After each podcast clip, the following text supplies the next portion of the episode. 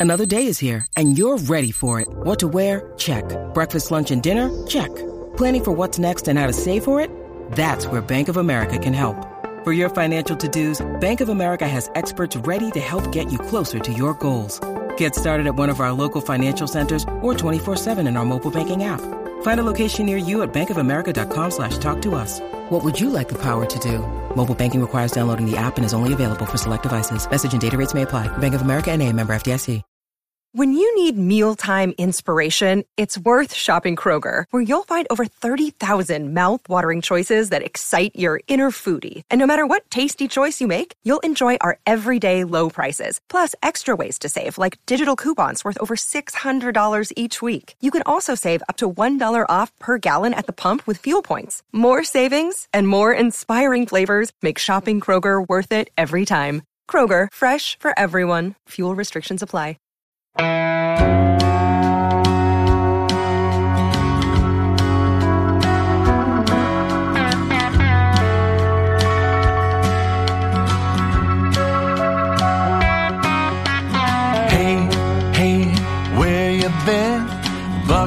Talk is about to begin. Hey, hey, hey, come on in. Welcome back to a Monday Buckeye Talk. Doug Lesmerises and Nathan Baird getting up a little late. It's not really late because on, on road games, we decide we're going to record Monday morning, not make ourselves try to drive back and be crazy and record on Sunday. So there are uh, two more road games left after this. So Northwestern is up next for Ohio State. That's a road game. We'll record that Monday morning. Then it's home Indiana. We'll record that Sunday. Get it up early Monday. Then it's at Maryland. So that one will be recorded Monday morning. And then uh, what's the last one? God, I can't even think. Rutgers? I think they play Rutgers. That again. one, that one will just like home I think we'll we'll just do like a 24 hour straight like podcast telethon from the moment the Ohio State Michigan game ends, and we'll just go for 24 straight hours because it'll either be Ohio State fans wanting to exult in victory or Ohio State fans wanting to do the opposite of that, and either of them probably requires a 24 hour podcast. Okay, here's what we're going to do on this version of what we do in the Monday show. We are going to really dive into something about Ohio State, which is the run game. Nathan watched every run play, really dove in. I watched every run play and half dove in because I can't dive. Can you dive? Can you put your body so that you're I think I've talked about this in the pod before. I can't make like my head and my pointy arms go into a body of water ahead of the rest of my body. Everything that I would do if I if I raise my arms over my head and bend over like a person about to dive, I still wind up with my feet hitting the water first because I cannot psychologically get myself to like flip my leg. I think I could physically. My brain won't allow it. It's too fearful of what's going to happen to my head. So to paraphrase the old Saturday Night Live sketch about the uh, male synchronized swimming, where Martin Short is wearing the life vest because I'm not a strong swimmer. Um, I am not a strong swimmer, so I could execute the most flawless dive in the history of diving, and it would be the last one because I would just sink to the bottom. Okay, that's good. So we can It'd combine be that. quite a walk off. It'd be I a can sink swim. off. I, I can swim, but I can't dive. You can dive, but it'd be the last thing you ever do. All right, so we have you dove in and then sank to the bottom with the run game, and I only half dove in because, and I can still talk about it. Just I went in feet first. So we're gonna do that, and then guess what? The playoff rankings come out Tuesday night. So we're gonna look at a little bit, just like I don't know that anybody should be super fired up or concerned about anything. I do think Nathan that every time you get the first reveal of the committee rankings, the interesting thing is you want to start to understand how that group thinks because they can say they have parameters, but every group of 13 people thinks a little bit differently. And the only rankings that matter are the last ones, but the second most important rankings I think are the first ones because you you get an idea. You get a general mm. thing of like, "Oh, all right, so TCU and Clemson are both undefeated. Maybe we out in the world think this, but man, they have Clemson second. Okay, they think that. Or, oh, we think Michigan's good out in the world, but they played a soft schedule. What do they think of Michigan? Oh, they have Michigan sixth. Interesting. They're penalizing them for those early games even more than we thought. Or Michigan second, and they're penalizing them less than we thought. Like all those things. We'll talk about that a little bit later, but do you agree that you're curious about the initial rankings? Yeah, because this is an interesting cluster of teams. We're getting pretty far in now, where you've still got what seven undefeated Power Five teams, I think, and then Alabama on the periphery of that with one loss, and some other interesting teams like Oregon with one loss. But again, just among those undefeated teams, there's a an interesting like contrast of resume where you've got some teams yeah. like Clemson or maybe even Michigan who have more quote unquote good wins, and then someone like Ohio State who doesn't hadn't had as many good wins but was blowing people off the field. So which one do they value more at this point?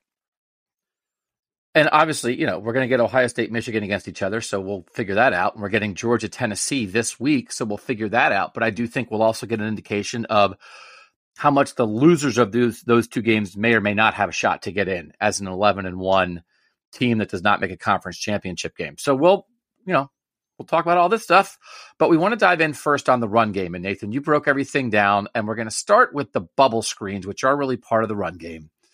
Um, it's they're often blocked. Sometimes they're RPOs. I mean, they're often blocked as a run play, and the idea is, I mean, it is a run play as Ryan Day thinks about it. It's a run play because it's quick and you rely on blocking, and it's just it's it's not that much different than a toss or a sweep, right? It's just that you're trying to get um, people out and and force the defense to defend horizontally. And, and Ryan Day did talk about that after the game, Nathan. We talked about in the post game pod. He said there's value in doing that just to make the defense run. So they had to run, so that was good. But most of the time, then when they ran, then they tackled the Ohio State player with the ball. Yep. So then I guess it's good for the defense. So, how many bubbles, bubble screens did they run against Penn State by your account? So there was one that was run and run more or less effectively that was negated because they only got four yards and Penn State was offsides, so they took the penalty. So take that one off the board. But that would have been one in their favor. And I'm bringing that up because there were five others that they ran. And both for the bubbles and the conventional runs, I sort of broke this down between uh, successful plays and failed plays. And of the five that they ran, one was successful. It gained four yards in addition to the one that didn't. So one that gained four yards and four failures. So an 80% fail rate. And anything you do against an opponent that good and you do it that many times and fail 80% of the time is detrimental to your game plan. It's detrimental to your chances of winning the game. So, in rewatching those, my half dive, my feet first dive, it's it's a little hard. It's interesting here because I think if you were assigning like execution problems, I think there's real questions about why was Ryan Day doing it. And I think those are all reasonable and important, very important.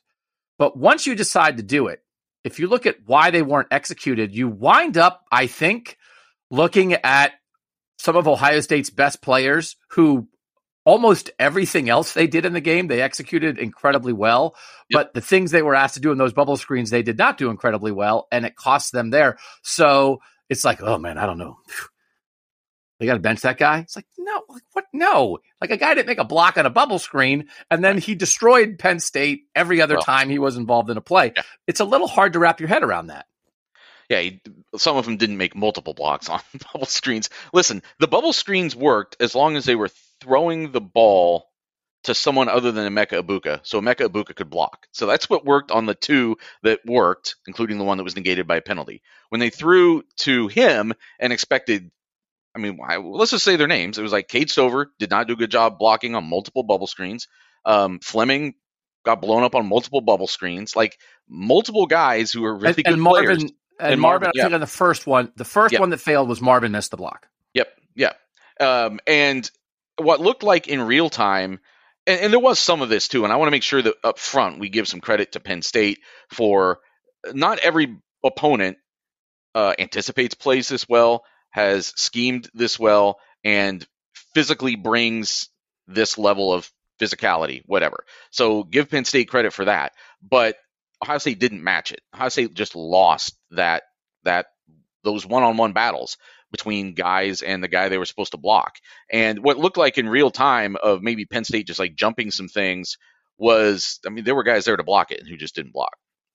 So I, I want to throw out one point here because we talked about this a lot on the post game pod, and I had just missed it. I had missed it in the game, and it was pointed out by a couple people on that I saw text and Twitter they did run a fake bubble. They ran a fake bubble with four and a half minutes left in the first half with those three guys trips to the left side. Mm-hmm. And they had um, Julian Fleming act like he was going to catch the bubble. And they had Marvin Harrison Jr. block. And they had Emeka Egbuka as the inside receiver of the trips left on that play. And he released and ran a route down the field. And Keaton Ellis, the safety who had Emeka on that play, I think there are a lot of safeties that Emeka was would have run just right by him. But he was able to get a hand on Egbuka as he ran past, and it slowed him down a tiny bit. And the result was CJ overthrew Emeka Mm-hmm. in the end zone. So it was that end zone shot from about the 24 yard line or so. But it was exactly that. It was like the thing they had been setting up. And it was a good shot. But even that, like Penn State defended well. Cause even because because the, the safety started to come down because they were attacking all that aggressively. And the one outside corner who is who's the guy who's on Julian there, he's attacking that aggressively. That's his responsibility. But like they almost they almost got him, but even Penn State played that well. So I did like we were like, why didn't they ever run a fake bubble? They did, and it just I didn't quite work. So when you look at that, and and I do think I realized again in the moment talking to some people after the game when I wrote about like the great block Cade Stover uh, made on great double block he made on TreVeyon Henderson's touchdown run. They were talking about some blocks he missed in the first half. It was those blocks. Yeah. Like I didn't necessarily know in the moment, like exactly because you're trying to watch everything and we're texting him and writing. Right. It was those blocks that the, that they were talking about. Well, he missed some in the first half, and then he made a great one in the second half. So in that moment, so we know when they do that a lot, they like to split. They've always split the tight ends out like that, Nathan. They don't. They had some formations on Saturday. Stephen was excited, justifiably, that they put four real receivers in the game, and they brought in Xavier Johnson as a fourth receiver. But often when they go empty, when they go four wide, it's just you split out the back or you split out the tight end. So Cade Stover was split out a lot like that, and you could see again the person was talking about he missed his he got off on his angles. He wound up on some of those wide ones. He winds up straight on the guy he's trying to block, which allows that guy to almost just make make a cut around him. And if he stays a little more angled and he can attack him from the side and drive him, you, you can see how he got off on that. But like to me, also like as what a physical uh, great football player Cade Stover is, that probably isn't what he does best. And like the one that Marvin missed, it's like, oh man, Marvin Harrison missed that block. It's like, well, what? I mean, he could Yeah, have he yeah. could have had forty catches if you wanted him to have forty catches. Kind of not his thing. You said the problem was they were throwing to Emeka when it. it are you saying that Emeka's the best blocker? And then the other thing is like Well, we've seen times where they Ohio State has had great blocking receivers. And so part of me was like, I don't know, are they not great blocking receivers? And so like don't ask them to do the one thing they're not as good at. I don't know. What was your conclusion about the failed bubble screen? Stop it? Just do it a little bit differently? What's the solution? Well, here, here's the, like bubble screens in and of themselves are not a bad offensive play. Not only do we have many years of Ohio State football to back that up, you know who ran bubble screens really well on Saturday? Freaking Penn State. Like that play, that 58 yard touchdown uh, to Washington early in the game, that wasn't really a bubble screen, but it wasn't that far off of that. And it was, again, Penn State was meeting guys out on the edge, out eh, on the perimeter and blowing up blocks and tackling guys, and Ohio State wasn't. Ohio State like blew that opportunity. So I really think if if you're going to say, well, Ohio State just can't block bubble screens, so you got to take that off the table. I don't I don't think that's the answer. I think that this is a eh, the same way that we would have said last year coming out of the Michigan game and did like, hey, that that this this offensive line has to block better in the run game. I think these guys on the perimeter have to block better than this. Like, what does that mean? Like, just tell Cade. Is your, your job. answer just? But just tell Cade Stover and Marvin Harrison Jr. to block better. Like that. That's it. Yeah, I mean, what what what is the other option? Don't put the. I, I guess the other option is because the one thing was the three that failed the worst, which were the three to Emeka, which were for a combined negative Right. yardage. Well, were that all is- trips. Yeah. We're all trips. So it's throw to Emeka with two guys blocking, which winds up like you start losing the numbers game there, and then you need two guys to make blocks. Mhm. And then the ones that failed slightly less were not trips. It was just two receivers. Yeah. And like you said, if it's if it's Emeka making one block, you're not trying to get two guys to make a block. And the one guy who has to make a block is Emeka. And I think they threw one to Marvin and one to Julian. And those worked at least slightly better. And it still winds up in a spot because if you only have two guys out there, it's like, all right, we got to one guy's got to make a block, and then you got to make the other guy miss. And then that's that's what the game is. I do. They got away from the throwing it to the to the trips because that was a failure. Because that could be even if one guy makes the block, if the other guy does, and they they were like not going two for two. There was no chance they were going to go two for two on those blocks. So they at least they made that adjustment. Maybe let's yep. throw out the let's throw it when you have three receivers on the same side. Well, and again, I think, and I said this after the game was we were just talking about it, how it just seemed like Penn State knew those were coming. And I think you're right that, and and the people who pointed that out about the play at the end of the first half or late in the first half, that it was all getting. You're fine to some extent that Penn State is going to sell out when they read that because you're supposed to hit them with that touchdown pass later, and it just didn't happen. So there is some of that balance, and I do think that some of the there may be some disguising that can also happen here too. You want to keep the bubble screen in your arsenal, but maybe it is becoming maybe you've put too many tendencies on film that are getting read and all in the all in the the the search for that one time and hoping it works. So maybe there's some there's a way to you bring a guy in motion as the third guy coming across. And now you do have two blockers and you're throwing to him. Like I don't think that's something they try. I'm just spitballing, but like there may be a way to to disguise this play, this option within the offense better than they were disguising it here. Yeah. And and there's a decent chunk of it that Penn State defended it well. That I do think you have to give Penn State credit because I think there, if you were to go back and look on film, I bet there you're going to find times where Ohio State got like nine yards on a bubble screen against Arkansas State or whatever, and we thought, oh, that's a good little that's a good little play, but actually the blocking maybe not wasn't any better that time. But the blocking, the bad blocking was against a an inferior player to who Penn State was putting on the field on Saturday. And I think we talked about this post game. It's just a reminder. You know, yards per attempt for CJ Stroud, he was leading the nation going into last week. It's over 10.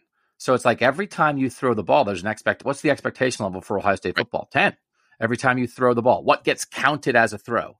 And then if you run the ball, Ohio State, I think, is up there in yards per carry, and it's like five is good. But I do think you have to think of those bubble screens. The goal is not 10. The goal is not eight. The goal is not seven. If you if you think again, Correct. it's like four or five is effective. And and you just have to judge it by that standard. Now, that doesn't mean negative two, doesn't mean zero is okay. Exactly. exactly. But just as a fan, you have to keep in your mind that's a run play. And if you run it on first down and you get four yards and it's now second and six, that's that's okay. Because if you just handed it off inside to TreVeyon Henderson and he got four yards, you wouldn't throw off your hat and, you know, kick your TV about a four yard run, but maybe there's an instinct to do that about a pass. So just a reminder, right, Nathan? Just like make yeah. sure you have it in the right context. And I don't like to sometimes use terms like fail because as a wise man once said, the other guys practice too. And I thought Penn State, again, kind of brought it on Saturday. But so I, you know, four yards on a bubble screen, that counts as a win to me. That counts as it worked. And the other four were like zero or minus two. Like they were all like that. And the reason why this is important to go back to the discussion we had after the game Saturday is if you're doing this in the run game, we're going to talk about the conventional runs in a second. It just amplifies the pressure on all those passing plays. I know that he's averaging 10 yards a play, but I think the average third down distance that Ohio State had on Saturday was like 7.6. That's just very uncharacteristic for this team. Yeah. And when you're playing the best secondary they're going to play all year, that's how you're on the precipice of a loss in the fourth quarter. Yeah. Okay, let's let's we're gonna we're gonna just dip over to the national conversation very, very briefly before we come back to dig in on the rest of the run game. Um, if you're not someone who just like loves 45 minutes of run game talk, I want to I want to throw you a bone here. Do you think do you think Ohio State will be number 1 in the first committee rankings, Nathan? I th- do not. You do not. Do you think Georgia will be number 1 or do you think Tennessee will be number 1? I suspect Tennessee will be number 1. Which would be like kind of kind of committee-esque, uh, not in a bad way. That just like, hey, right. Tennessee has never been number 1 the whole year but now in the only group that matters, they're going to be number one. So l- let me. I, I did run through, and this is not this is not the committee. This is the old way. But all those BCS computer ratings that they used back in the day as part of Yeah. the BCS formula when it was a third the Harris poll, a third the coaches poll, and one third six different computer polls. They all still exist. So I just glanced at them very, very quickly. Um, I want to one of them had Ohio So- State one. I just want Go to say something real quick. Number one, it's funny that you're mentioning this because I've been told that my supposedly radical AP ballot each week actually resembles the, and I don't look at it, it resembles this BCS formula pretty closely. People have told me. But number two, um, I have not. I write a thing every Tuesday morning once the pairings start coming out to like predict the pairings. I have not written that yet. So I just said I think Tennessee would be number one. But if I write something else at the end of this conversation, that's why. Okay, Maybe you'll change you my will have mind. investigated further. Yeah. Okay. Maybe it'll change my mind too. So I'm looking at so Billingsley, Ohio State one. That's like that's the name of the computer guy. If you if you're a computer guy and you make up a computer system, you get to name it after yourself, which is why this originally was called Doug Talk. Billingsley, Ohio State one, Tennessee two, Clemson three, TCU four, Georgia five, Michigan six, Bama seven. So that is interesting because it's Ohio State first, ahead of Tennessee, and then the two like not sure what we think of those undefeated teams, both ahead of the SEC teams. So I thought that was interesting. Colley, Georgia 1, Clemson 2, TCU 3, Ohio State 4, Tennessee 5, Michigan 6, Bama 7. So that's Georgia at the front of the pack. Then the two teams we're not so sure about. Then Ohio State, but Ohio State still had it ahead of Tennessee. So Ohio State ahead of Tennessee in Hmm. both of those. One there, one, two. The other one there, four, five. Massey, Ohio State 1, Georgia 2, Tennessee 3, Bama 4, Michigan 5, then Clemson 10, TCU. That may be more kind of in line with poll thinking, right? Ohio State at the top, then Georgia, Tennessee. Sagarin, Ohio State 1, Bama 2, which is one of those wrinkles like, oh, Bama's ahead of Tennessee, which Tennessee beat them. Yeah. I hate that kind of stuff, but you got to Wow. go by your formula. Bama 2, Georgia 3, Tennessee 4, Michigan 5. So in all four of those, Ohio State is ahead of Tennessee. And overall, in those four, Te- Ohio State is first three times and fourth once.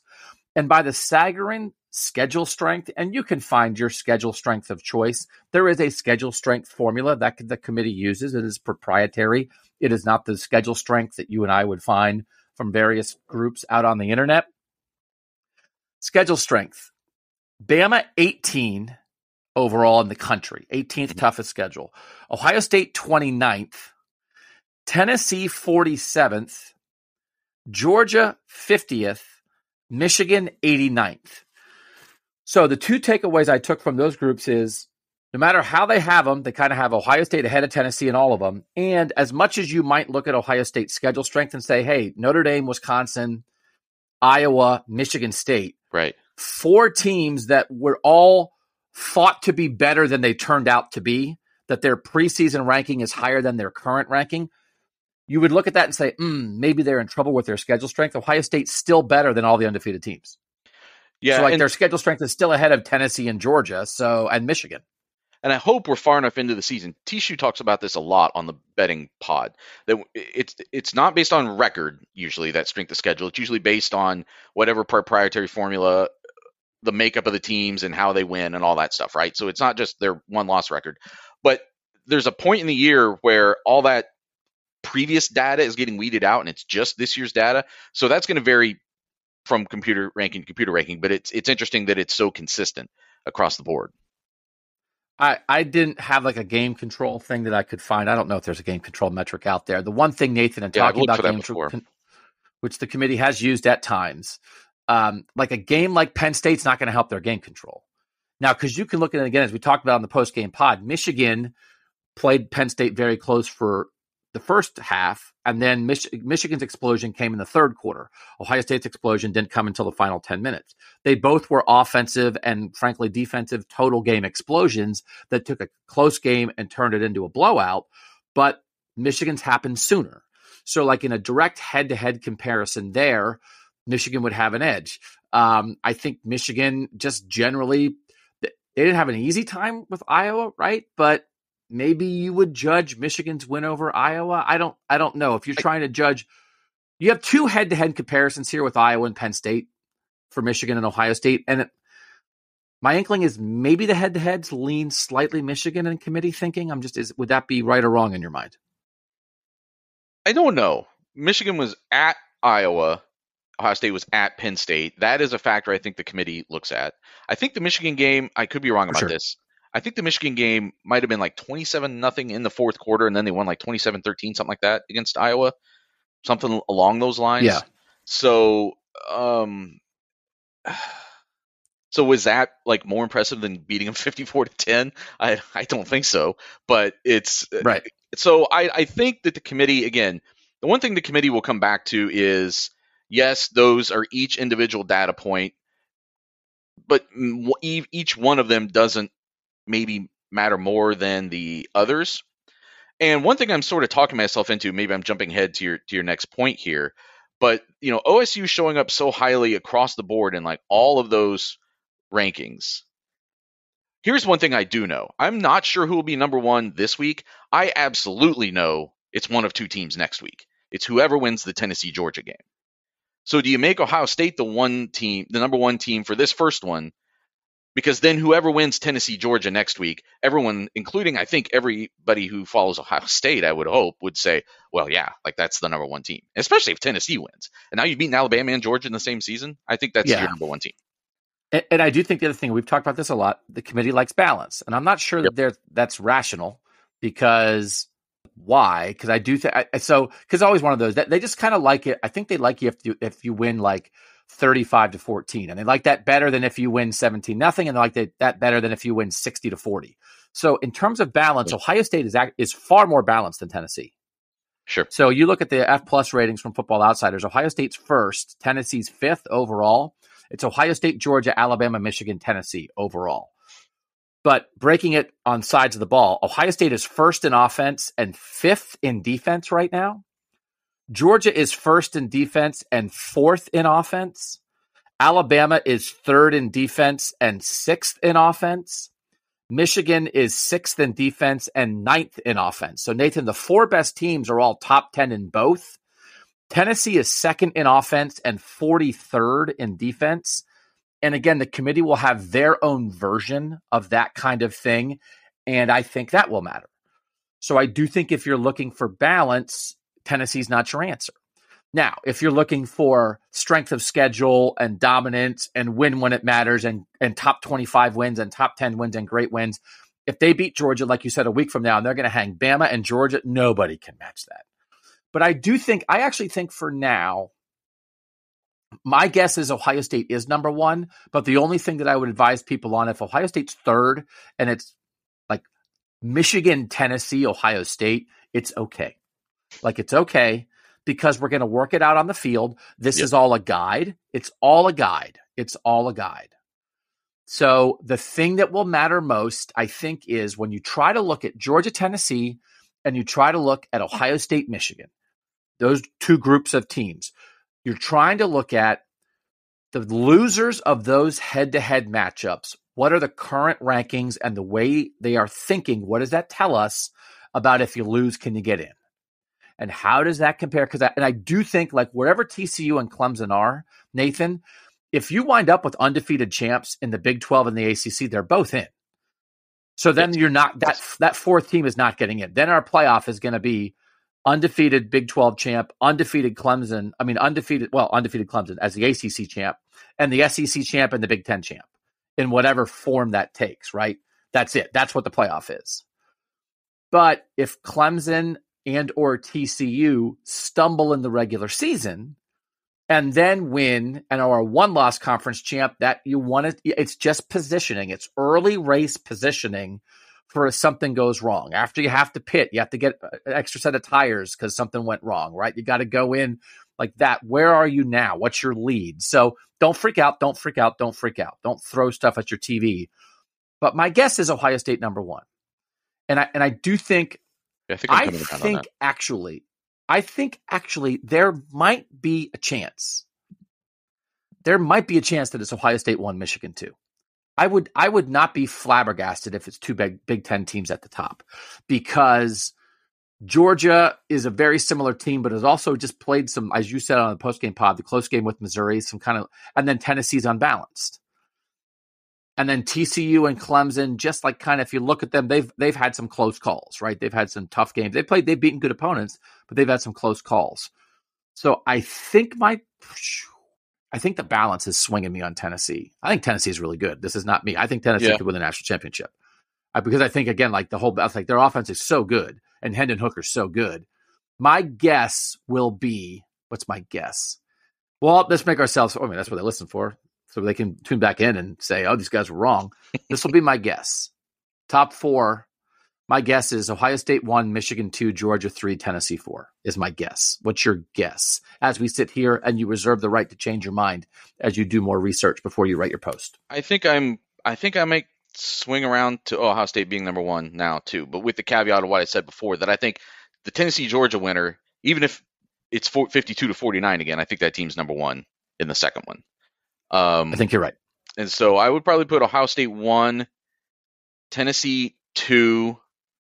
The problem with Georgia is, as much as they have looked a little iffy at times, they actually, I mean, as far as like going up against a good team and then just flattening them, they've done that a couple times this year. Whether it was Oregon, I know it was the first game of the year. It, it one of those just like weird games. I think no one, I don't think anyone thinks maybe that Georgia is actually 45 points better than Oregon at this point, but uh, maybe they are. Which so those, so that's the scary part. And then like South Carolina, which is kind of an okay team, they completely blew them off the field. They've pulverized some other people. So I might lean Georgia third. Here's the issue with Michigan. It's from just the strength of schedule for them is so bad. Yeah. But but so like compare that like Syracuse is beaten or I'm sorry, Clemson is beaten now. Syracuse, NC State, at Wake Forest. You can even throw in at Florida State, which is kind of like a a decent team that just hasn't been able to beat enough people. And then TCU won at SMU, which is a one of the better like Power Five non-conference wins of the year. Really, like a lot of times you don't even go on the road to play teams like SMU from Power Five schools.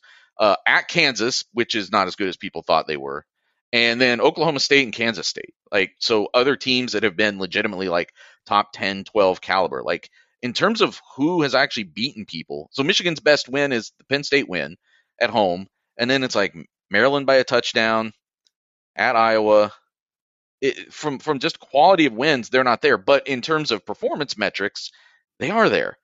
So I really don't know what to do with that fourth spot right now. Like my gut tells me they might go like, You're I almost talking me into changing my rankings too, because I do think the schedule strength matters. The two best wins for the best teams are Tennessee over Bama and Georgia destroying yeah. Oregon. When now yeah. Oregon looks like a really good team, right? And Ohio State and Michigan don't have wins that can match that. So I do. There is a there's some dissonance here with with best wins, quality of overall wins. Again, like you rank your three best wins, and and Ohio State and Michigan because of well, Michigan, because the way it canceled its preseason, it canceled its non-conference game with UCLA that they were supposed to play this year. They canceled a couple years ago, and so their non-conference stunk. And then both Ohio State and Michigan have suffered kind of by like other, you know, yep. Michigan State. If Michigan State was a top twenty team, but both Ohio State and Michigan had have the spats Michigan State, and that's not much different than beating Indiana this year, the way Michigan State has played. So now I really feel like I could be wrong because I do think when you compare like Michigan and Georgia,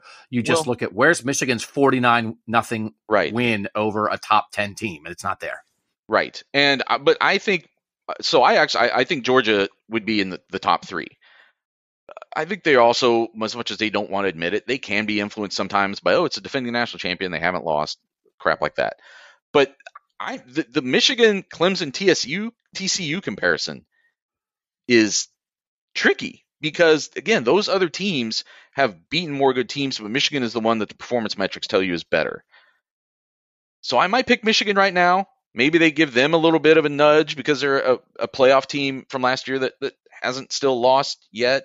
I still I, think the OSU case for number one though is that, and I've brought this up before, is why I keep voting them number one in the AP poll even though all those things are true from a schedule standpoint about all these other teams are talking about that are equally undefeated. But like, which team has looked the least beatable this year? Ohio State has looked like truly beatable like once, and it was when they were with 10 minutes to go in the fourth quarter on the road against a top 15 caliber team, like tough building to play in, not building arena.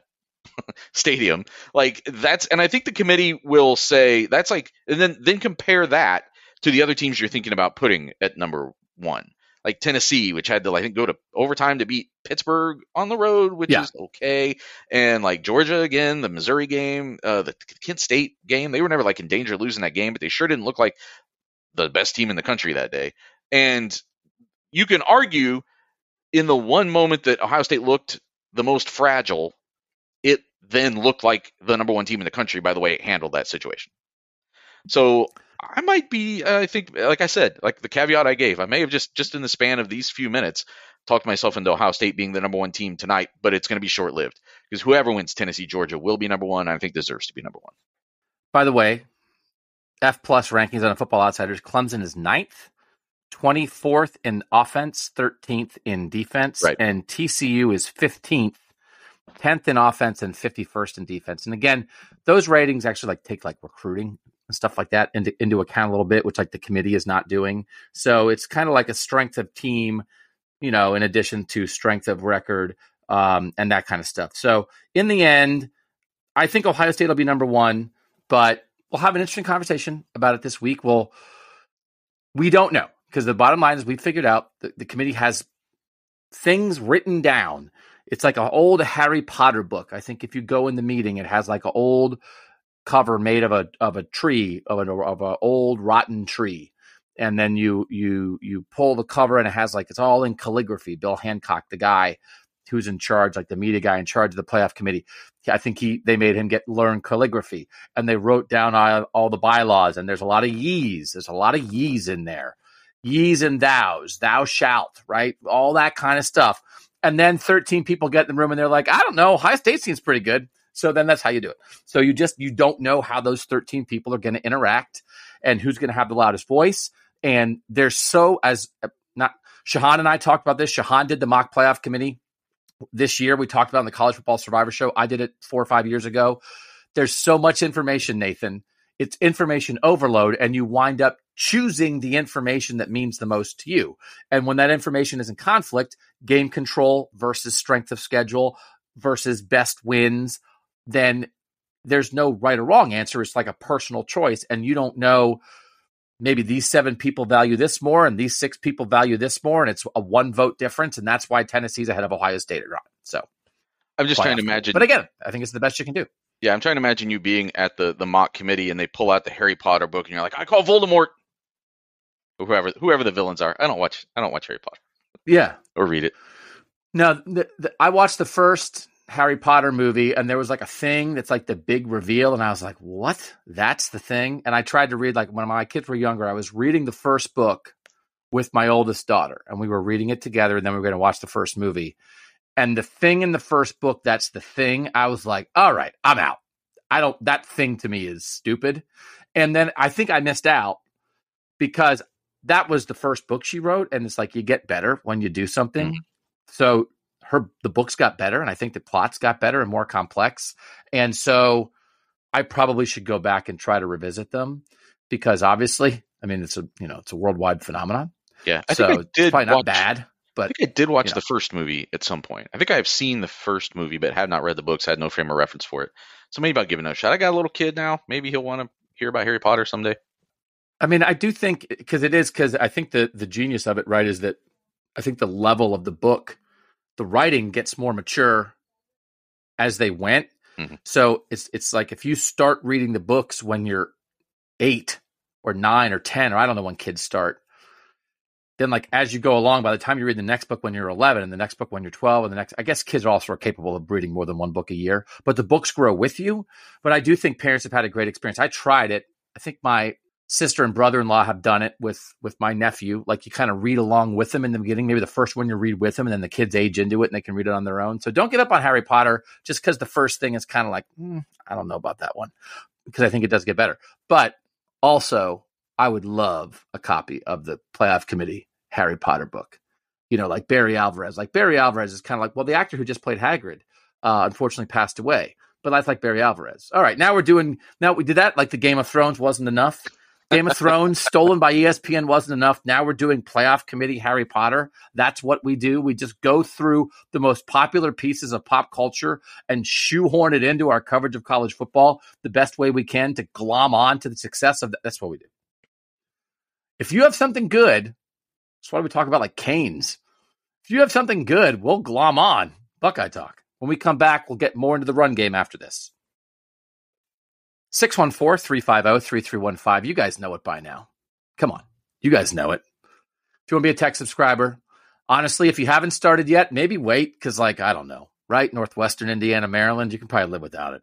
Our texts are good. I don't, I think we provide interesting information. I sent a picture of like seven year old Doug to the tech subscribers before the game on Saturday.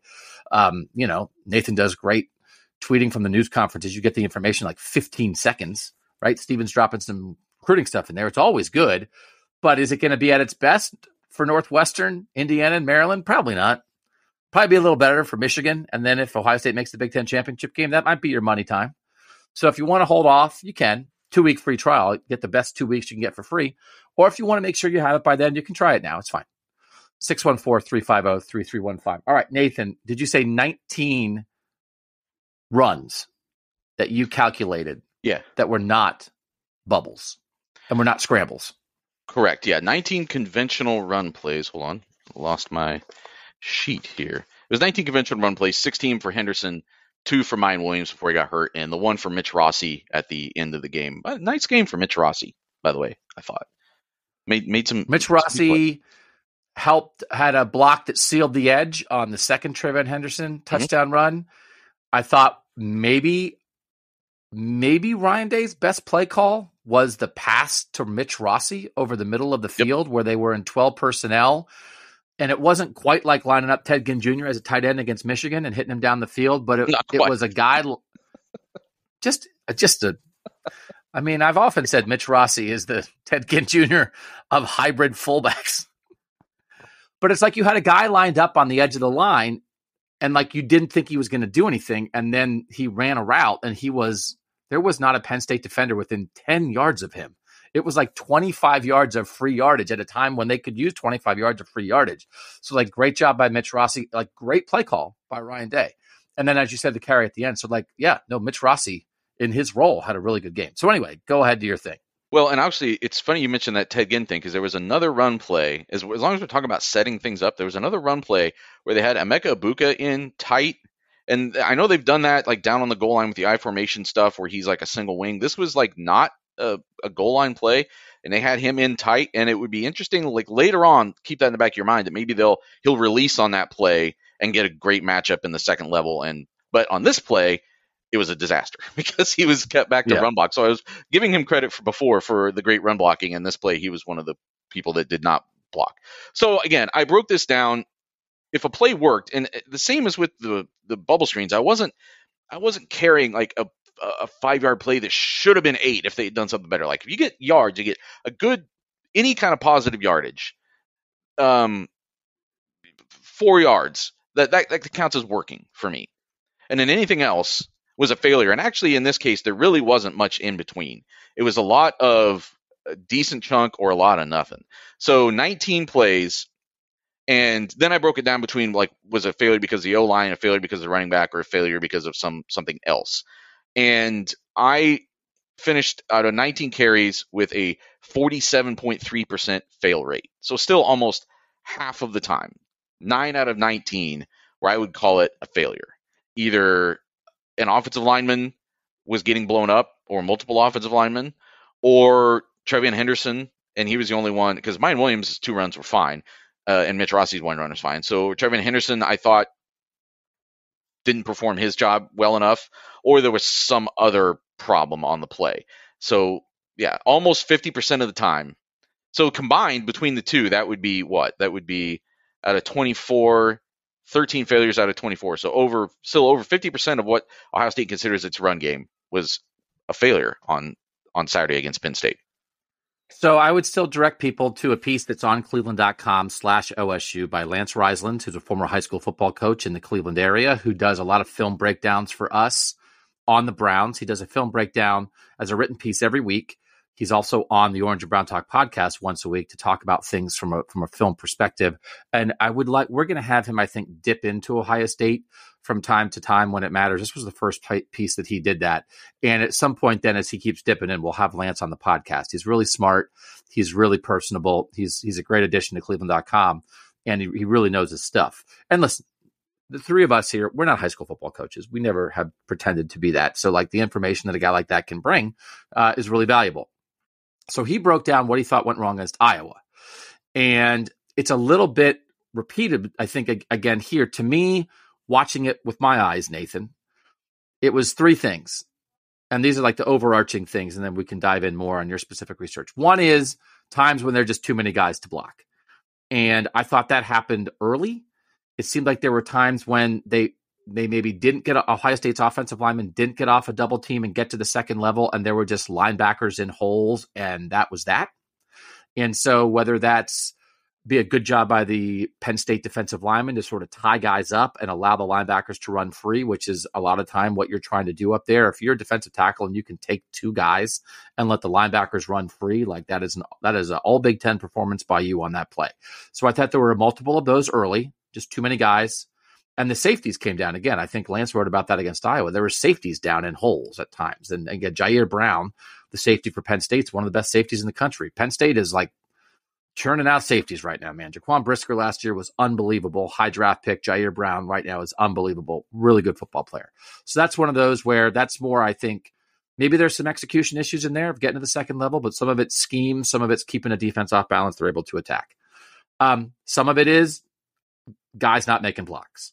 And there were a couple plays, not to call guys out. I thought Matthew Jones got blown up a couple times. There was certainly a, a short yardage run where, you know, he had to reach a little bit on a D tackle, and the D tackle just beat him and tackled TreVeyon in the backfield on a short yardage play that mattered. And there were there were a couple other times I thought there I thought Paris didn't get a block mm-hmm. on an edge play where he he sort of the back was for TreVeyon was forced back inside. Although it was an odd call too. It was like a a little toss like to the boundary with not a lot of room there. Um, and once you don't make a block, it's over. And then the the third thing was, and we talked about it during the game, Nathan. Just so everybody knows, we're talking about this stuff constantly during the game. I have my YouTube TV on, so I'm trying to double check stuff. We're watching through binoculars, but again, we don't hear what Joel says. I do come back a lot of times, especially when it's Joel. Joel, I think, is really good. Herbie's really good too. But like you think you have great analysis. It's like, oh, wait, no, the guy on TV said it four seconds after it happened. Everybody knows this. So I thought Joel was on a lot of this stuff. But I thought we were talking, Nathan, at times about TreVeyon chopping his steps a little bit. And sometimes it wasn't his fault. I thought there were two or three that was like, dude, like you just got to go, man. Yep. There was one where I thought they blocked it up, and there's one backer like on the outside of the play who's a little bit free, but there was a seam, there was a hole in the middle and if TreVeyon just goes, it has a chance to be something. And it, I felt like he almost saw the outside backer with his peripheral vision, and it slowed him down in the backfield and led to a failure of the play. When maybe if he just hits it and goes, it has a chance to be something. And I think there was another play I thought where it got tackled because Wypler and Donovan Jackson were at the second level and couldn't hold their blocks at the second level and it felt like maybe Trey was a little late to the party because he didn't get through the hole as quick as he could have if he hits it a little harder and doesn't chop his steps. And the result is the play doesn't pop like it could have. And it looks like, oh, those guys got off blocks. And it's like, well, I think maybe Trey should be out of the house by then. So it's all three scheme, right? The defense knows what's coming. Execution at the line of scrimmage by your blockers, and also your back at times, not every snap, because also, by the way, when Trey hits it, you can see what it looks like when Trey hits it. Yeah. 41 yards, had a nine yarder that was like, bang, that's it. But at times also wasn't hitting it. So I'm not trying to take all your work. You can dig in more, but like trying to get an overarching theme of it here, it was a little bit of everything, it seemed like. Well, the hesitance that people saw from TreVeyon Henderson at times earlier this year gets exasperated in a game like this, right? Exasperated or exacerbated? exacerbated. Exacerbated. C, C in yes. there. Yeah. Uh, and I don't know if this is the one of the ones you were talking about. The first play of Ohio State's second possession, where they uh, tipped interception to Zach Harrison. So they get the ball at the Penn State 39. Harrison carries. I'm sorry, Henderson carries, and initially it's blocked all right. And now Henderson only has to make the will linebacker the miss but because he kind of gingerly goes into the hole, now Paris Johnson Jr. doesn't hold his block, and the whole thing kind of falls in on him. And I don't remember what that gained, uh, if anything, but it led to a, a three and out with a, a, complete failure on a bubble screen on third and six. So the, it's just of it's it's circular today. But yeah, I, I thought there were again by my read, and other people might grade it differently. I thought there were two plays where it was clearly that he was just dragging a little bit. Now, again, I've seen plays over the last two weeks where the way that he lets a block develop gets him more yards. Like he he does read that well sometimes, but there's other times where he just bounces a little and against a good defense you're going it's going to cost you. We were talking about this during the game a little bit too where sometimes your first look at it is you see him buckle like that and you're like, "Man, he's got to attack that." But the problem the reason he buckles is because he, the hole that's supposed to be there is now occupied by the offensive lineman that's getting shoved back into him. And now when yes. you that you can't just run head first. You can't be like, boy, he drove that school bus into a brick wall, but at least he did it at full speed. Like you got to. I understand why he, his knees buckle and he tries something else, but usually it's too late and the play falls apart. So both things have to be better. Neither one of those things were good enough consistently against Penn State. And it's hard because it is that there's there are running backs who have a certain style that is a very patient style and let mm-hmm. blocks get set up, and then the result can be it looks like he's not hitting holes. Like, well, he's he's making a, a choice here. And I did think I don't know if this is one you're talking about. There was one I think it was wide, like a wide zone play to the right. And if you watch the Browns, Nick Chubb destroys people in cutback lanes on wide zone where you're letting something develop, and then you see on the backside here comes the lane, and you hit it, and you, and you're gone. I thought there was a play where it was there, and right as TreVeyon maybe could have hit that cutback lane, he fell and if he hits it, I thought it was blocked not perfectly, but pretty well. And if he, I, it might have been yep. there, and if he hits that, it might be 25 yards. And instead, he sort of like tripped or slipped a little bit right at the point where he put his foot in the ground. There was a play on the first series where uh, they were in uh, getting near the red zone and uh, or red area, as Ryan Day likes to refer to it. Um, and they ran that kind of stretch play to the right, and that was one of the plays where I thought Jones was getting blocked in the backfield a little bit. TreVeyon tried to cut it back inside, but it, now it's now it's maybe up to interpretation. Did he have nowhere to go, or did he just not hit that hard enough? I, I don't know. There was also another play where they ran uh, outside to the left, and Paris Johnson got blocked back, and Henderson stepped on him, tripped, and, and fell down there. Like yes. there were some other plays that were just like right. It's just a whisker but um, when you're getting blown up on enough other plays, then those kind of get amplified. And it is uh, sometimes on those, like you're trying to really hit something, but you're not just plowing into the line. So when those don't work, they're zero or right. minus, as opposed to like, oh, you know, if you're just running between the tackles and putting your head down, even if it doesn't work, you might get two. And and some of the ones that didn't work, like really didn't work, because that's sort of the nature of the play. Um, I, I guess I can look right now. Like, did, what did, what was your overall impression, sort of, of the offensive line? Like, what did you come away thinking well, about these the, that front five for Ohio State? there were some good moments, um, but did you look at the Pro Football Focus grades by any chance? Did, did always, you did you look at them? I did. Yes, because I'm I'm you did look at them. Yes, because I'm pulling them up right this second because I did not look at them.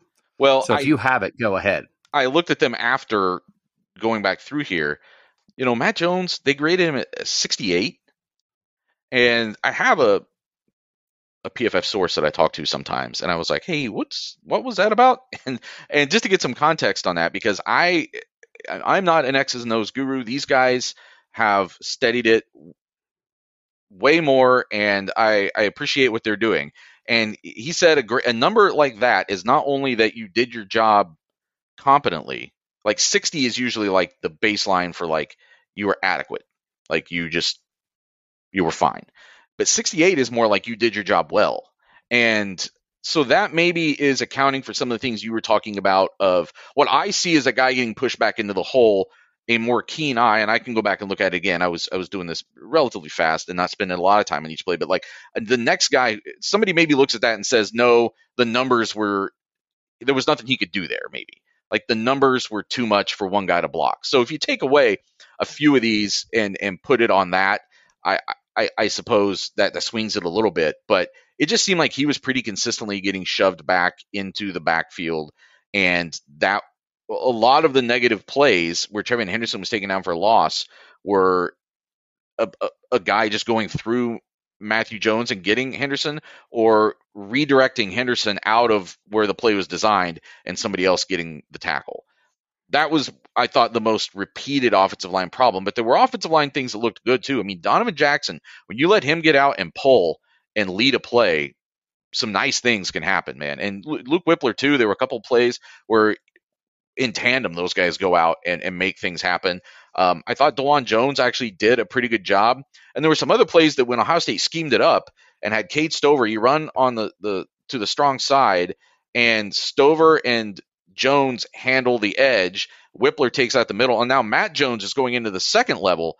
That worked really yep. well on multiple occasions. So, but I mean, teams are going to see that and they'll scheme off of that. Like you can't just assume that's going to be there every game of the year. So the other times they have to fix the things that aren't working. There has to be just some better uh, baseline of performance, I think, from probably both guards, but but Jones was the one that that stood out in this game, in in not a good way. And that last that last TreVeyon touchdown run, like Rossi sealed the edge and Matt Jones yep. pulled yes, yes, from the right side to the left side and got the other guy. And it's like, okay, you needed two blocks on the edge to get TreVeyon in the head zone and end zone. It was Matt Jones and Rossi who got him.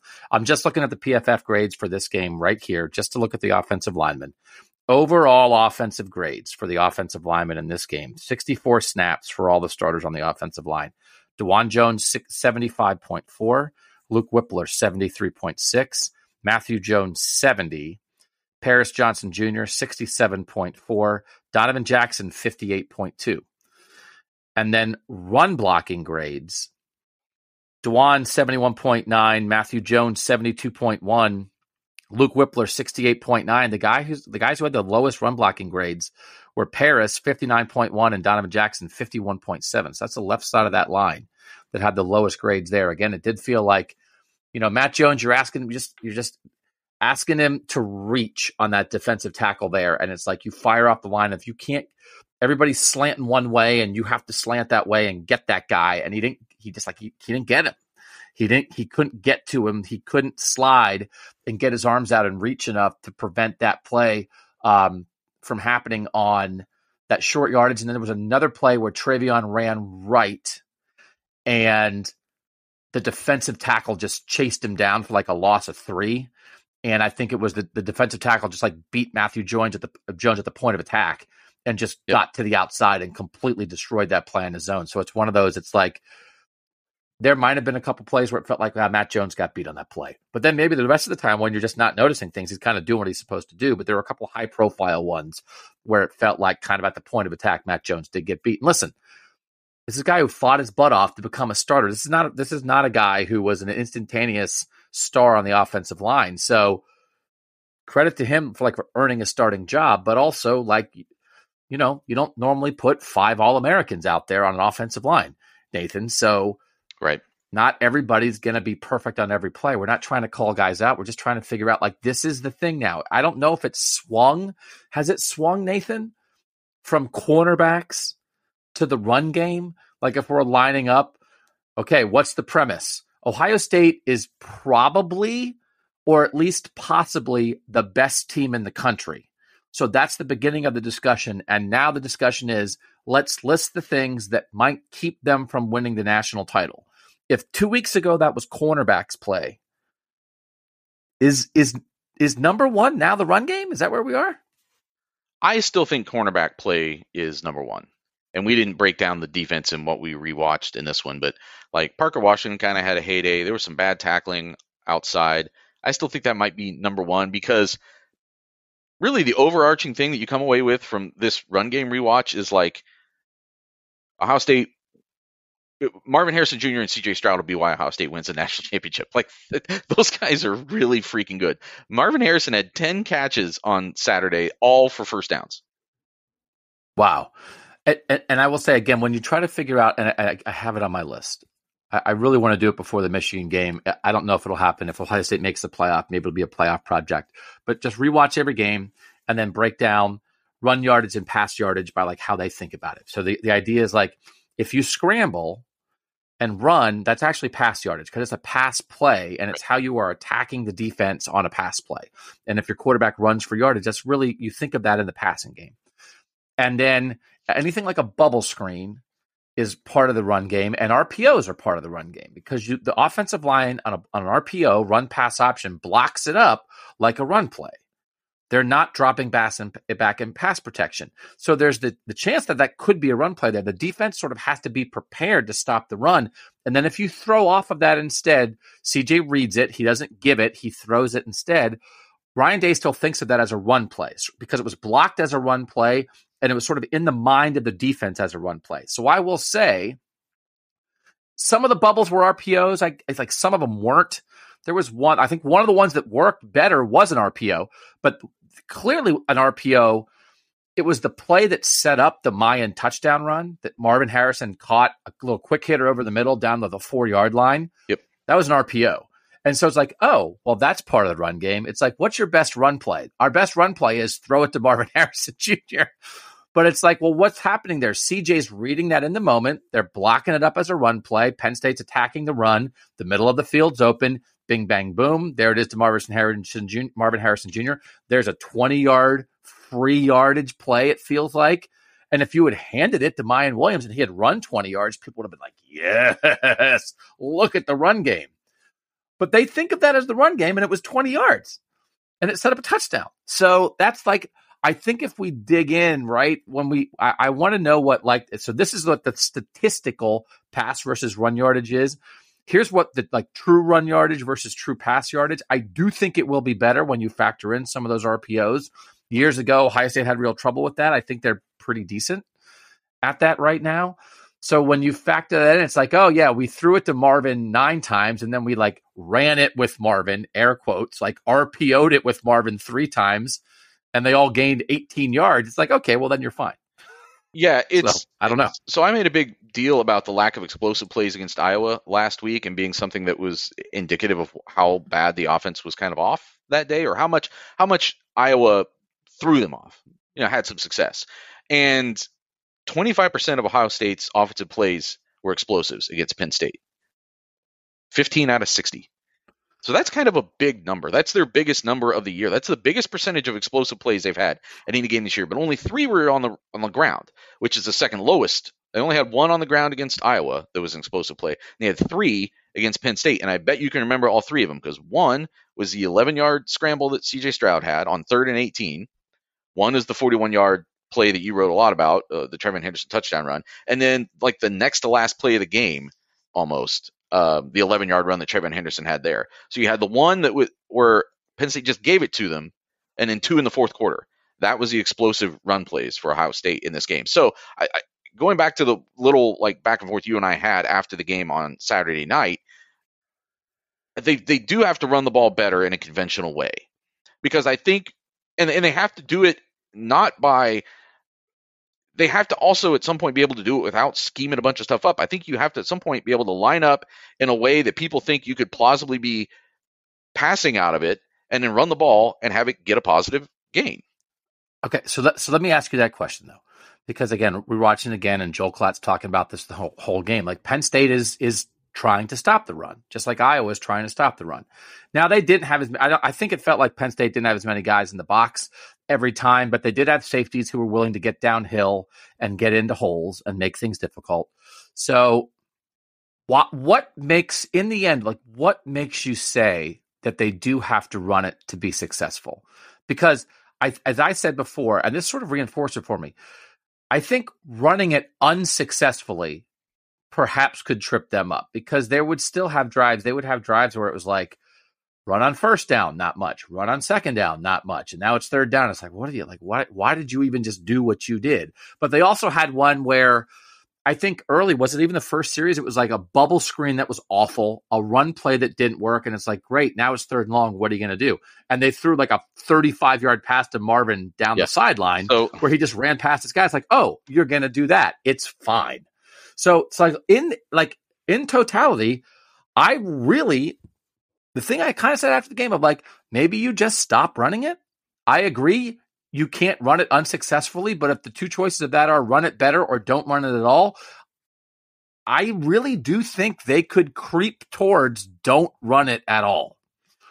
And I don't know. Now, again, if you're throwing it successfully in part because Iowa and Penn State were still interested in stopping the run, if you just abandon the run maybe that changes that equation.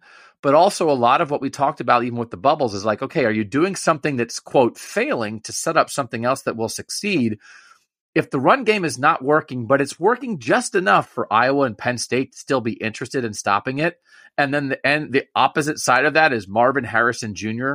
is unstoppable every time you throw him the ball, but you really do think it's still better to throw him the ball 18 times a game and not 40 I don't know. Like I just I really don't know if they need to run it better. I really don't. I don't know. I, I still say that teams need to respect the run. I think that's what makes play action possible. They didn't see it didn't see a ton of play action in this game, really, partially because they weren't running the ball very well. And then you have to. But, you can't, but I, I, do think there's a, there's the a big analytics conversation about whether you have to run it for play action to work because there is still some part of play action that if a quarterback even yeah. half fakes a handoff, a linebacker takes a half step forward and freezes. It Fair is enough. part of the human condition. Even if that run game is six carries for minus three yards to that point, he still instinctually bites. Go ahead. Fair enough. And and again, to maybe give you some fodder, since we talked so much about the matchups that Ohio State lost in this game, a lot of talk going into this game about Ohio State matching up with Joey Porter Jr. Ohio State won that matchup. I thought they kicked his butt pretty well. Like the, the huge game that Marvin Harrison Jr. had, there was a, a big uh, pass interference call that Julian Fleming drew off of Porter. Uh, I I thought they beat him, and it was one of the reasons they won this game. And I did think that I went back and looked at like the I think there were two targets of Marvin that were not complete and one was the deep shot where I think I think it was another third down where they had been like sort of like unsuccessful, unsuccessful. Here's the third down play. If I went back and like freeze framed it and took a picture of the screen, the ball is two inches over Marvin Harrison Jr.'s fingers. Yeah. It is it was as close to being as the complete a completion and not being a completion as you could get. And again, he had just hurt his shoulder. And I just yeah. think if his shoulders felt 100%, maybe he makes that catch. But it was even closer to hitting than I imagined it was. And like that's when you look at like failures in the passing game, that's like the closest thing you would almost find to a failure in the passing game. And it was like, oh, he missed what would have been a 40 yard gain by two inches. And like everything else worked. So did you also notice on the, the silent audible slant? By the way, I think there might have been one of those earlier in the game too, where Stroud and Harrison looked at each other and then Stroud or Harrison changed his stance.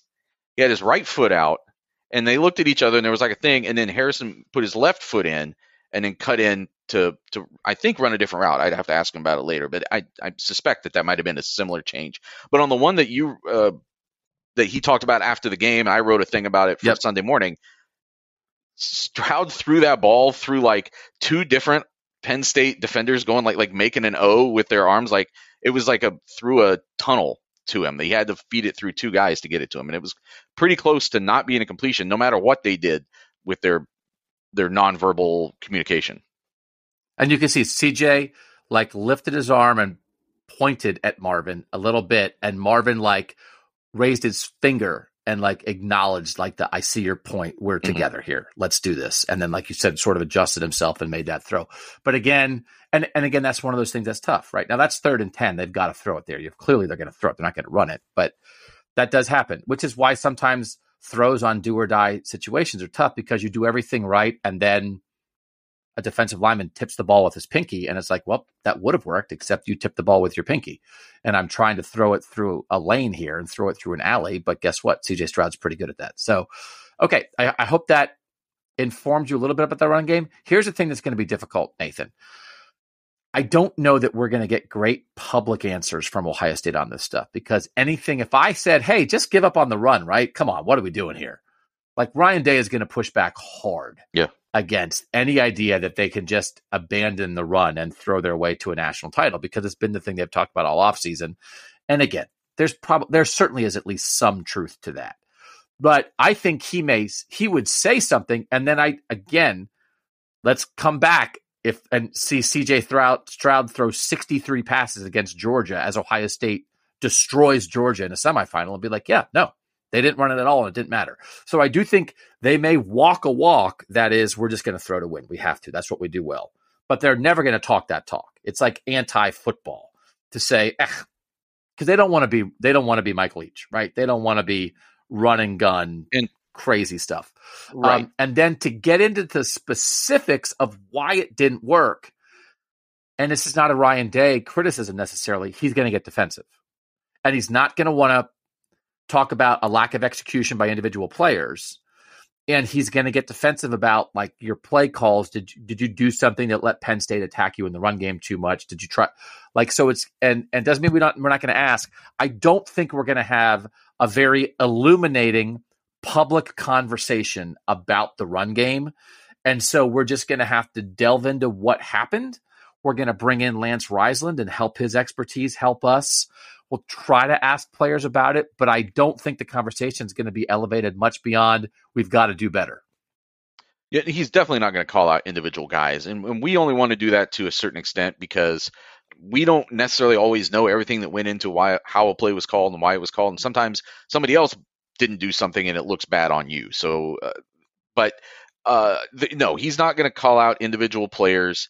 And the other thing is now they get to go into this. I mean, let's call it what it is. Like the next two weeks, they get to kind of go into the um, shop and work on this stuff and and and and focus a lot on stuff like this because like Northwestern, pretty terrible. Indiana, not good. And they've got to be better, I think, for Maryland. I think they want to be able to control the ball and control the clock and make sure they're putting up points against Maryland if if Tagovailoa is back. But these next two weeks are where they can work some of this stuff out.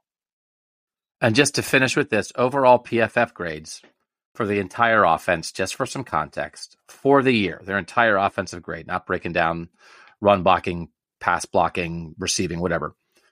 Miyan Williams one, Marvin Harrison Jr. two, CJ Stroud three, Luke Wypler four, Emeka Egbuka five, Dawand Jones six, Donovan Jackson seven, Mitch Rossi eight. I'm going to jump over a couple guys who don't play much.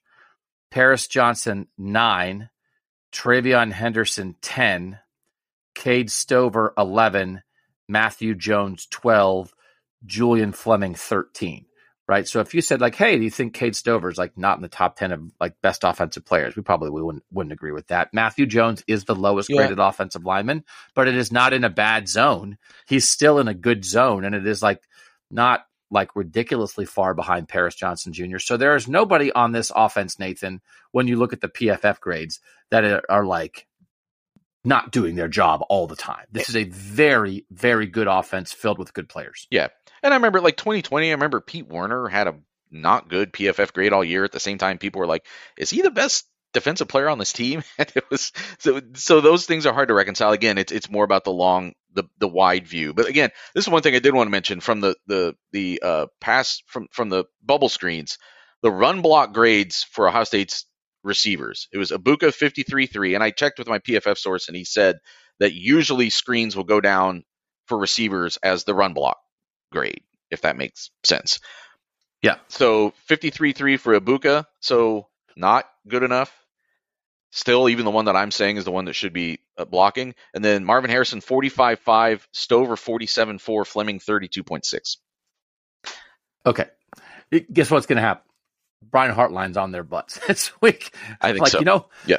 Like you know who doesn't think, hey, you guys catch it like Yeah, crazy. I mean- that's enough. I don't care if you if you don't make your blocks. You know who doesn't think that? Brian Hartline. But I think I we, I don't think this should be an overreaction necessarily though because I think this is what's supposed to happen over the course of a year. You finally get on the field against another good team. They kick your butt in one way. That does not mean that is now your identity. You got beat in one thing one day, and I know it's two weeks in a row for the entire run game. We're just talking about the receiver blocking here.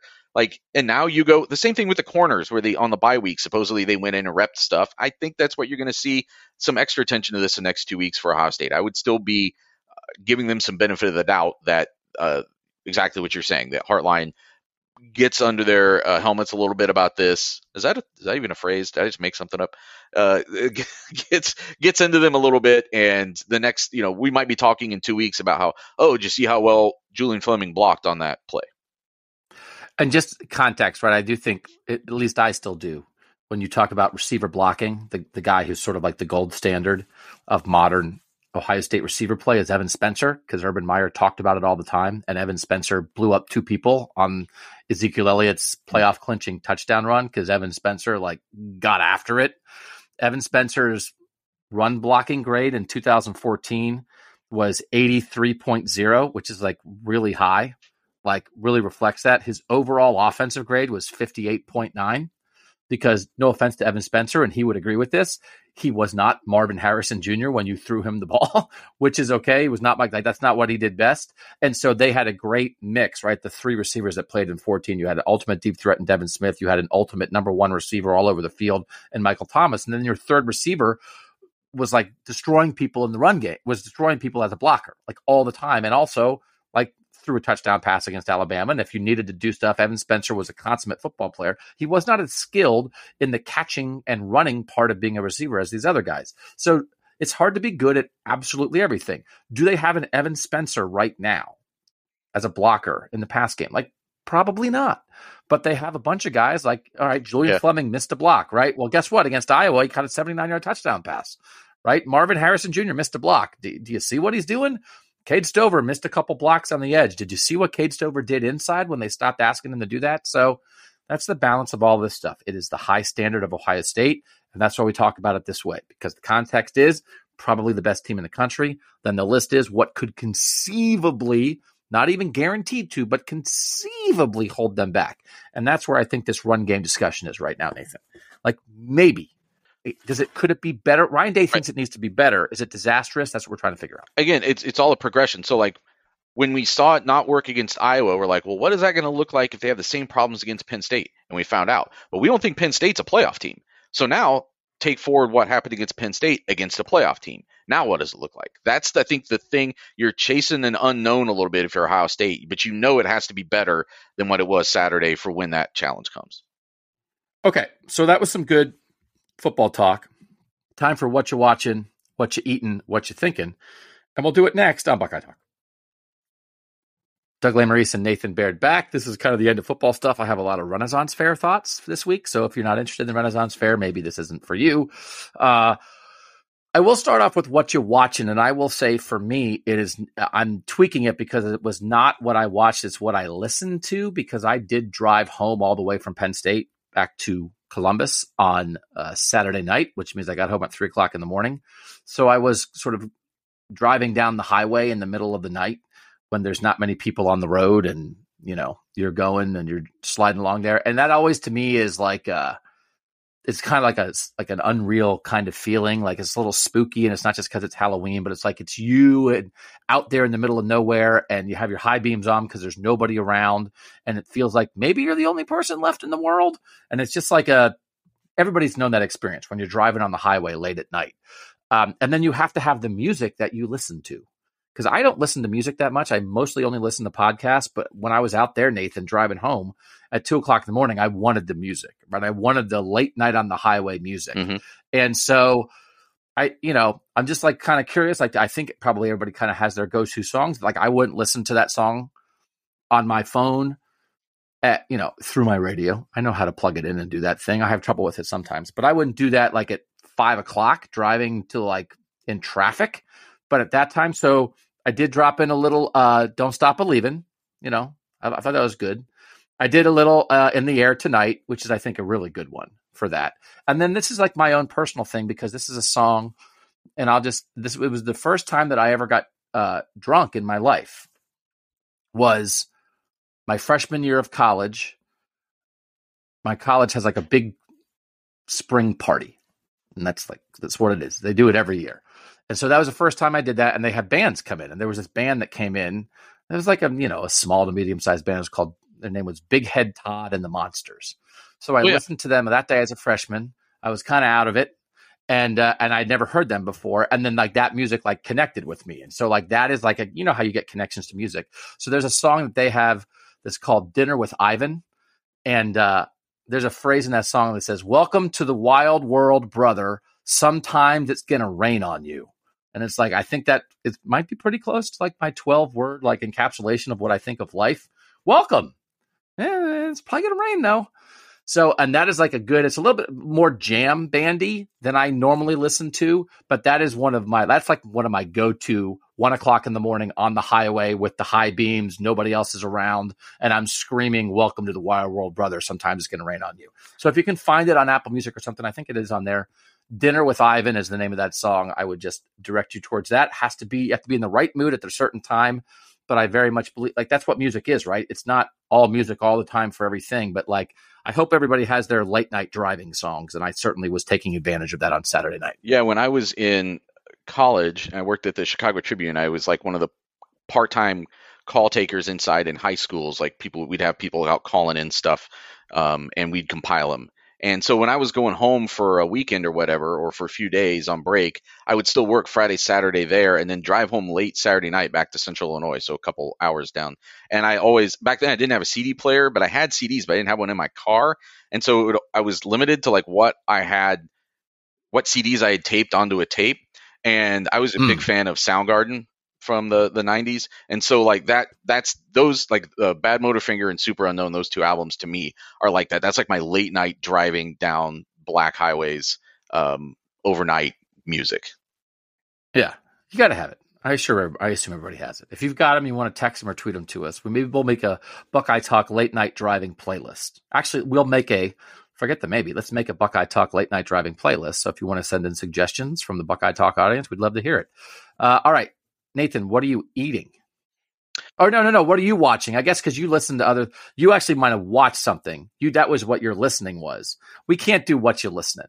Listening. My my watching was a listen, but you still have a watch. So what is your watch? And I listen to a lot of podcasts, including a crap load of Doug Lesmerises as I was going east. I was like listening to the Rants pod. I was listening to the betting pod. I think I might have found you on some other pod to hear you talk about Kirk and Brian. So yeah, I had a lot of Doug on my way out there. I I have not watched Be watched. careful. You can you can overdose. You can overdose on Doug. Be careful. Oh, believe me, I know. I think I've built up a pretty good tolerance, though. Unfortunately, like, like, how did you drink those three bottles of Jack? Like, well, it's a problem. It's a good problem to have, I guess. yeah, um, or a bad or bad power to have. Uh, I have not watched a lot of like new things this week. I was going to bring up the World Series. You grew up a Phillies fan. The Phillies are in the World Series. I imagine you have not watched a pitch of the World Series, perhaps, unless you got to watch some Friday night. Uh, I was going to, so Friday night when you've got a baby you feel bad about leaving your wife home alone with the baby. And she had some friends coming into town this weekend, so that helped. But the you feel a little less bad about it because for yourself it means you get to go to bed very early and nobody's going to wake you up until you want to be woken up by your alarm.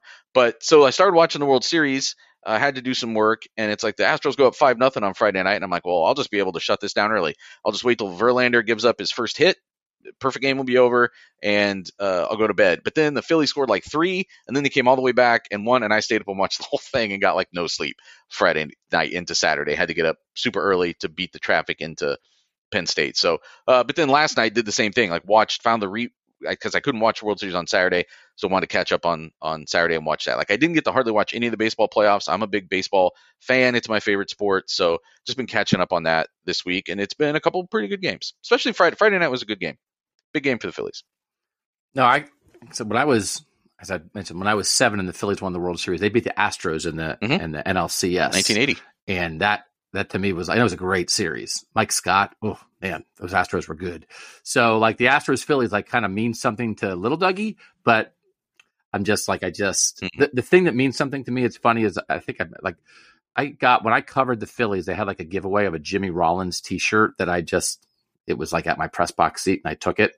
And my oldest daughter still wears it. Hmm. So she wears like a Jimmy Rollins t shirt, like in her rotation of clothes. And then Jimmy Rollins is like on the whatever the TBS, like hmm. pregame and postgame show. So like I paused it and like made her look and be like, you know that shirt that you wear that just says like Jimmy Rollins stolen base company or something? I like he's a real person. He's not like Santa Claus. That's him.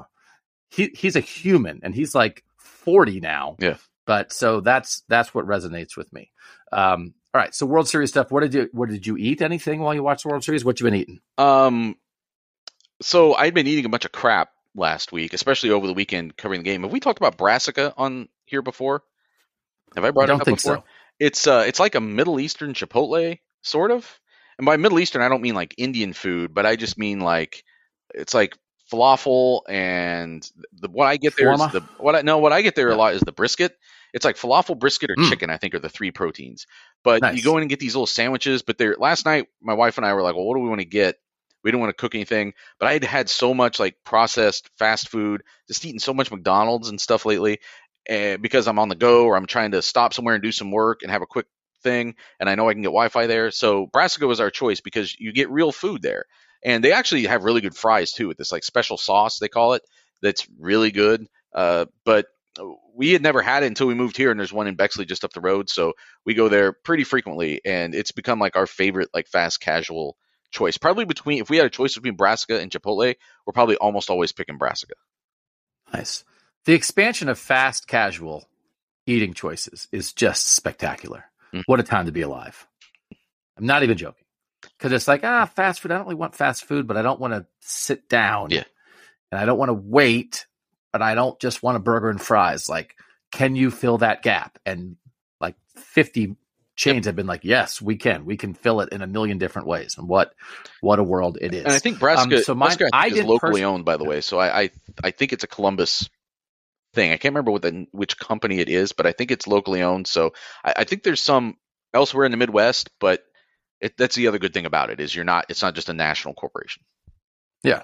All right. So the thing that I is eating is I didn't actually eat it, but my thinking thing's going to be about the Ohio Renaissance Festival, which the last day of it was Sunday, and my daughter and I had been planning to go. We tried to go. It's like from the first weekend. It's like from Labor Day till the end of October, so it's two months, and we had never gone before, and we really wanted to go. That's what my daughter, my youngest daughter, and I. That's what we kind of do. We kind of go do crazy stuff like that. So we tried to go before and we couldn't. And then just she's in marching band and I have football. And like the only day that we could go was the last day, was Sunday, because the Browns and Bengals are playing Monday night. So that was why I drove home through the night Saturday because I wanted to be home so we can get up and leave and go Sunday morning. And we had never gone. And I didn't have an expectation necessarily, but it far exceeded both of our expectations. It was unbelievable. And it was enhanced, I think, because it was Halloween. So there's all these employees of the Ohio Renaissance Festival who are walking around in Renaissance gear. But then a lot of the, the patrons were dressed up. So it was like you're just walking around and then people are in sort of fantasy themed gear. Like somebody was dressed up as Ricky Bobby and somebody was dressed up as Boba Fett. But there were a lot of people with, there was a guy, like a, a large man, maybe a 400 pound man, who was wearing like furry pants and like suspenders and no shirt and like the complete head covering of like a mean looking steer with horns, like he was a mythical creature, just like walking around. A lot of people like dressed up like as fairies and different like mythical thing of this medieval thing.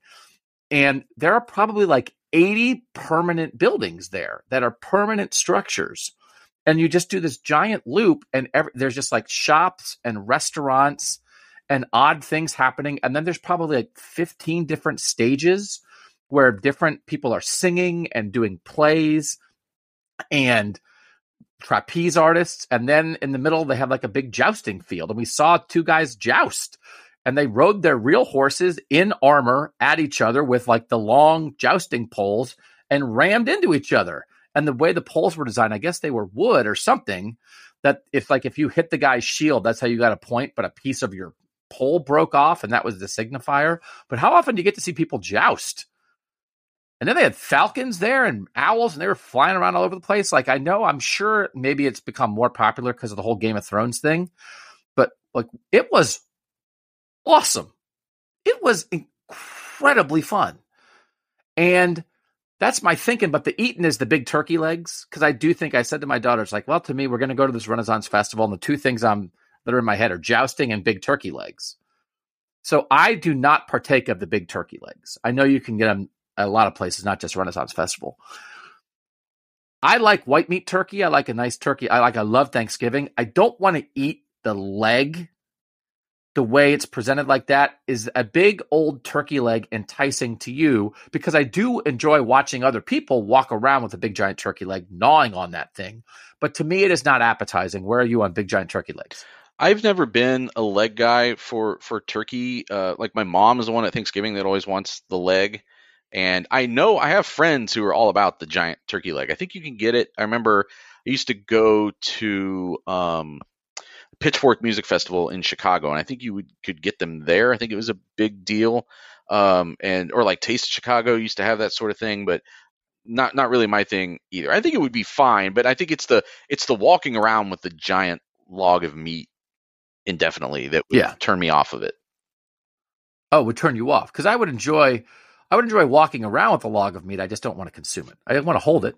I want to hold a turkey's leg, and it feels like because it feels like you you're you're Conquered it. you've conquered the turkey. Like what more, what better way of conquering someone than to rip its leg off, right? And then consume it. That's like the ultimate sign of, of conquering. So, um, all right. So that was my eating. And then again, the thinking is just, I, it did not make me want to dress up in medieval outfits or, or fantasy outfits and go walk around, but I loved watching people be super passionate about that and get super into it. And it made it more fun for us how super into it so many people were. And the best thing that we did, they had a booth where you dunked your hand in wax and then they cut the wax mold off your hand. And you had, I'll show you. Oh, I'll show you. So you wind up with a wax mold of your hand. And it was $5. I couldn't believe how cheap it was. If you wanted multiple colors, it was more. But they had a hard time. My first mold would not come off my hand, and they said it's because my knuckles were too big. And also, I had bent my hand to make it look scary, and I could feel as we were trying to like pull it off. It's like this is not going to work. So the second time, I didn't bend my hand as much, but they still said I was the most difficult person all day to get the wax off their hand. I think mostly because it's children, Mm. and I'm a full grown man. right. And so, but look at this. This is my wax, purple wax mold of my creepy hand. And it did crack and they kind of had to glue it in one spot. But I think it looks creepy as like crazily creepy. And it's my real hand. And it was five bucks. And how often can you get a wax mold of your hand? I'd never seen that before. What a bargain. It made me want to go back in medieval times. So I will, if you're interested, I will send the wax mold of my hand but I, it is just a 10 out of 10, 1,000 out of a 1,000 review for the Ohio Renaissance Festival. It's down towards Dayton. It was about an hour and 20 minutes. Um, probably like an, from downtown Columbus, it's probably like an hour 10, an hour five. So, like, very doable. And even if you're in Cleveland and you just make a day of it, whatever, like, it's just like, I couldn't believe how good it was. And it made me mad that I'd never been there before because that's kind of right up my alley for that kind of stuff. And if you're if you're at all if you're at all piqued and again it's over for this year they have a christmas village later in the year but it's over for this year it's in the fall if any of this sounds possibly interesting to you make a plan to go next september or october and if it doesn't sound interesting to you at all i still think it's possible you would find it interesting even if you don't like it because i also don't like to go do things like i always say you got to go do stuff and even if it's like a even if it's a bad story at least it's a story so then it's like, hey, what'd you think of the Renaissance Festival? And you could be like, I hated it. It was nuts, but at least you experienced it. So I just, it's great. 28 bucks to get in. So a little pricey, but you got to plan it, right? Plan it out. But would you like the Renaissance Festival, Nathan? Does that sound like it's possibly something you Yeah. would be intrigued by? I, I've never been to one, but that does sound like fun. I assume you're now going to bend three of the fingers down on that and send it to the Iowa football offices. No, you, you you definitely, my daughter and I had a long discussion about whether we should make our hand be flipping people off as we dip it in the wax. Because that was what one of the examples was. Mm. You definitely had that option. And in the end, we chose not to. I think it'd be hard though if you can't if you were having trouble with like if with with it flexing. Like I don't know how you just have one finger. It would be hard to get out. So if, if you're a fully Yeah. grown adult, little kids, you could probably do one of, of them flipping somebody off. Yeah. So that makes it even better. What I've been thinking about is Murphy's Law, and as it pertains to my ability to successfully rent a car to help cover this football team. So I, I did it a couple weeks ago for the Michigan State trip, and I showed up. And there aren't really good options close to me. I show up, and the place says, "Okay, well, we have your reservation, but there are no cars here. It's going to be like 20 minutes at least before there are any cars here." And I was like, "Forget it. Like, I don't know what 20 minutes actually means. I'll just drive." So I just drove myself. And we get we rent cars not because we don't have cars, but because it's actually usually cheaper for the company to rent a car and pay for gas than it is for them to pay the mileage. And it's not any wear and tear on our own vehicle. So this time I rented from another place thought I did, showed up there and they did not have a reservation for me because I think I forgot to actually complete the reservation.